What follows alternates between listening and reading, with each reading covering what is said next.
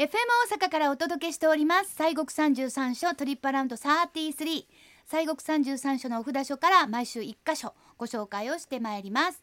今週は第15番のお札所。新那智さん。今熊の観音寺さん。こちらをご紹介します。森さんよろしくお願いします。はい、えー、今熊の観音寺さんでございますけれども第15番目のお札所。京都市内にございますけどあの西国ではいうあの福耳図のもう一人ですね。立派な福耳お持ちです、ね、立派な福耳お持ちですよ、ね、奈良の岡寺さんとともに福耳で有名にもなりつつありますそうですね。私も辛いこと、はい、寂しいこと、はい、悲しいことありましたら、はい、あのお二方の福耳を、思い浮かべながらですね 苦境難境を乗り切ってまいりましたね。はいはいはい。もちもちとしたあの福耳でねありがたいですね、本当ですね。はいえー、この 今熊の観音寺さんでございますけれどもね。はい、えー、京都市東山区にございます、えー、清水のお隣のお山でございますが、はい、えー、真言宗潜入寺派のお寺でございます。うんはい、あの千入寺さんというのはあの三寺千入寺と言われるぐらいの、はい、えー、まあ、皇族のお墓があるお墓というかあの菩提を守られておる、うんうん、あのお寺ということでございますけれども、はい、えー、その中にこの観音さんあるんですが824年、えー、から834年頃のことでございますけれども弘法大師空海さんが中国唐から帰ってこられましてほどなくしましてですね、えー、東山の山の中で白髪の翁に出会いまして、はい、一寸八分の十一面観音さんとこの法院を託されたと、うん、でその翁がに何人かと尋ねましたらば自分は熊野の権現で、えー、長くこの地の守護神となるであろうとこういうふうに告げられて姿を消したということでございましてね、でお大師さんはあお告げの通り、えー、お堂を建立されまして自ら一尺八寸の十一面観音さんを刻みまして、えー、体内に、えー、その小さい観音さんを収めて本山として本尊として、えー、法案されたというのが始まりというふうになっておりましてね、はい、でご本尊さん秘仏でございます。で毎年9月の21日から23日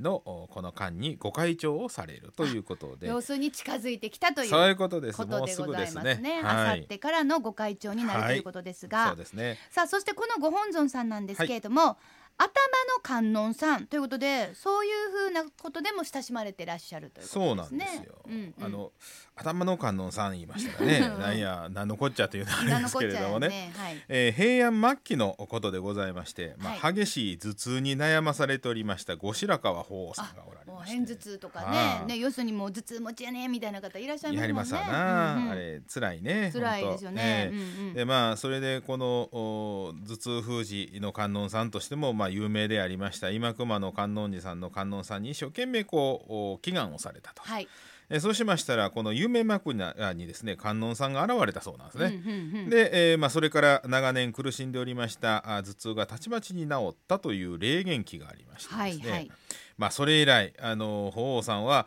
えー、後白河法皇さんはこの今熊の観音さんをですね頭痛封じの観音さんとしまして、えー、天下に知らしめまして、うん、ますますこう皆こう熱く信仰されるようになったということで、まあ、今もねあの知恵授けとか頭痛封じのご利益うちなことであの枕カバーがあります。はいはいはい、はい、あのうちも母ちゃんに買うて帰りました、えー、枕カバー、枕カバーがありましてね。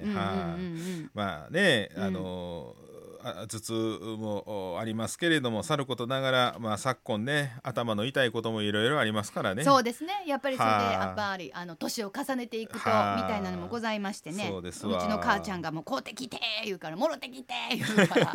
はい。でやっぱりそそういうのをすると、はい、まあ本人安安心するっていうか。いやいやまあね。はいはいはい。そうです、はい、ねなので、えー、うん、枕カバーね、まあ、洗い替えようと2枚買わなあかんのかな。そうやね。だけど、あのお父ちゃんやったら5枚ぐらいいるかもしれません。そうですか。お父ちゃんなんかね、はい、なんかしらけどお父ちゃんの枕カバーって、はい、はい、もうな、うん、なんやろねあれは。なんかやろね。ものすごい独特のね、なるほどね。あの香りがするんです。なるほどね。お父ちゃんの。はいはい。かもしょっちゅう寝かえますけど、まあまあまあまあでもそういうのも、要するにそういう意味での頭の観音さんということで、そうですね。あの皆さんがよくご存知であるというところでございます。はい。さあそして他にも見どころたくさんございます。どんなんですか？はい。あのまあお堂がね今現在本堂があのちょうどね、えー、入りまして、えー、こう千入寺さんのところから分かれましてね、うん。こうちょっとこう下り坂になっていきまして、はいはいそうですね。はい、であの少しこう道をそれますとそちらがあの天皇さんの御陵がある方向なんですけどね,、はいね事務所があったりしますけど。はい。で橋を橋を越えましてね、うん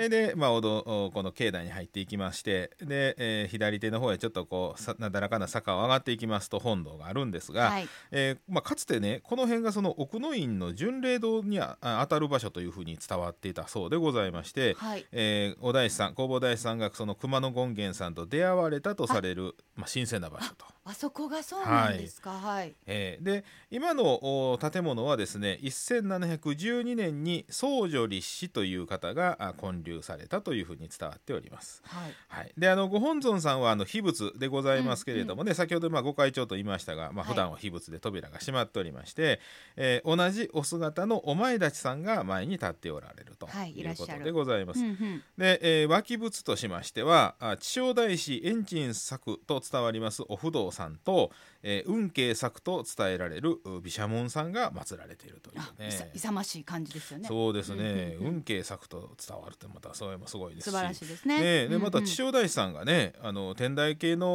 お方ですけれども、うん。作と伝わるこのお不動産があるというね、はい。面白いあのご縁でございますが。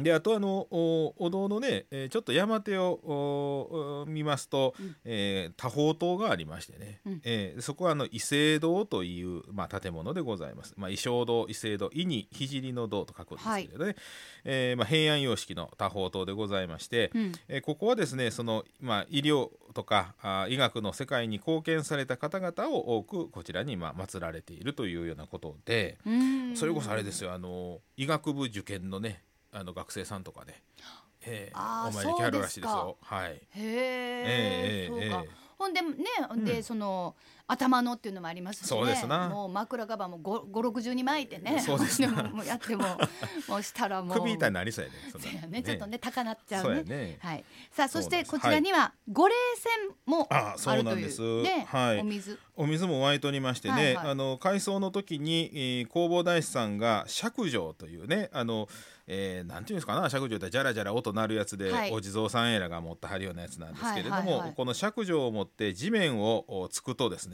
そこから泉が湧き出したという、あららえーあのお大師さん結構こういう伝伝説いっぱいあるんですよね。お大師さんははお水系が多いんですか？えーお湯もあります。お湯？はあ、伊豆のね修善寺の温泉はあの特古章というこんなあの武器みたいな仏器があるんですけどね、うんそれでこう岩をこうつついたらそこからお湯が湧いた言うてね、特古の湯っていうのがありますそれはだかはいらお大師さんが。そうですね。はあ、そうですか。えーもう日本各地にあるんです新たかですね。そうです。あの、うん。修善寺行かはったらね、うん。あの川の真ん中の横にねあのお湯沸いててねそのはい。お湯が、うん。えーそこで足湯になってますけどねあ今は。ここやでってここやでっていうのが。はい。やそこに足つけ足湯なんかね。ありがたいかもったいないか ねそうなんですよ。はい。えーそれでまあ湧き出して、えー、ご治水という名前があついておりましてね、うん。あの5つの知恵のあ知恵ってあのあれですな。あの汁にしたは火の方の火の方ね。のご治水と名付けられましてご治の井というふうに、まあ、名前もありましてね。今もその井戸のお水冷泉としてこんこんと、まあ、湧き出しているというようなことでございましてね、えーそうですか。そうなんです。でまああとねあのやっぱり観音寺さんっていうのはあのえー先ほど言いましたけどもその橋を鳥居橋っていうんですけどね、はい越えたら、まあ、境内入っていくと一番最初にね迎え張りますのが大きなねあのお子さんを抱っこした、うんあのお大師さんのあのお像なんですわ。はいはいはいはい。えー小守大師っていう名前がありましてね。小守大師さん。そうなんですよ。はいでまああのここのお観音寺さんは今あのお子さんのあのお守りとかね、うんうんいうのをすごくこうみんなあのお参り来てはるいらっしみたいなんで。ゃるんですすね。ははいいはいはい。えーであの、えー今熊のお観音寺なのであの今熊のにかけてですね熊さんのあのマークの入ったお守りとかね。ああまあでも熊がねはい。漢字がそうですもんね。そうなんですよ。はいはいはい漢字だけでね。熊ちゃんでございます。えー熊が出てくるわけじゃない。ねおったらびっくりします。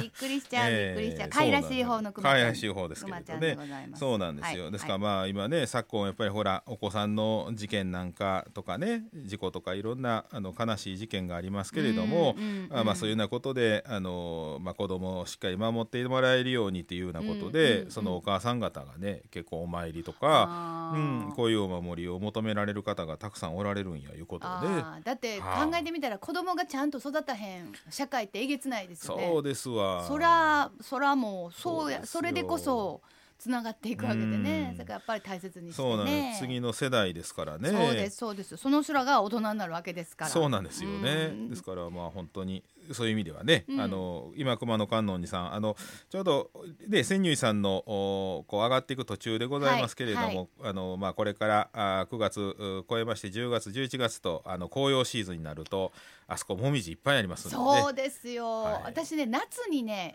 あの行かせてもらったんですけど、えー、やっぱりまあ木陰もファーっとあるから、ね、あと水辺もありますし、はい、すごくまあ涼しげな感じはありますし、はいうん、まあこれから実際秋になったらまあちょっとこう例えばあのバス道からとかファーっと上が,、上がっていくというか、ね、ちょっと山の方に入っていくんで、なかなか気持ちのいいそうです、ね、かといってめっちゃ遠いわけじゃないじゃなくてね。全然私が普通にファーっと歩ける距離なんで、そうですね。行っていただくには、えー、なんかちょうど歩いていくにはええ感じかなええぐらいの距離ですね。ねと思いますね、えー、そうです。はい、はい、さあ京都市東山区にあります新那智山今熊の観音寺さんは拝観時間が朝8時から夕方の5時まで拝観は無料です。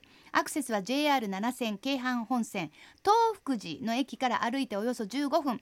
京都市バスの場合は202、207 208系統で行き先が潜入寺もしくは東福寺とある場所にご乗車ください潜入寺道下車徒歩10分ほどです要するに東王子で降りてそこからビューンと山の方に入っていくいう感じでございますね。はい、あの角っこにね看板も立ってますわ。立ってます立ってます。はい、でまあもうすぐご会長ということですね。そうですね。ご会長が行われます9月の21日から23日の間はですね、えー、四国88カ所お砂踏み法要が行われます。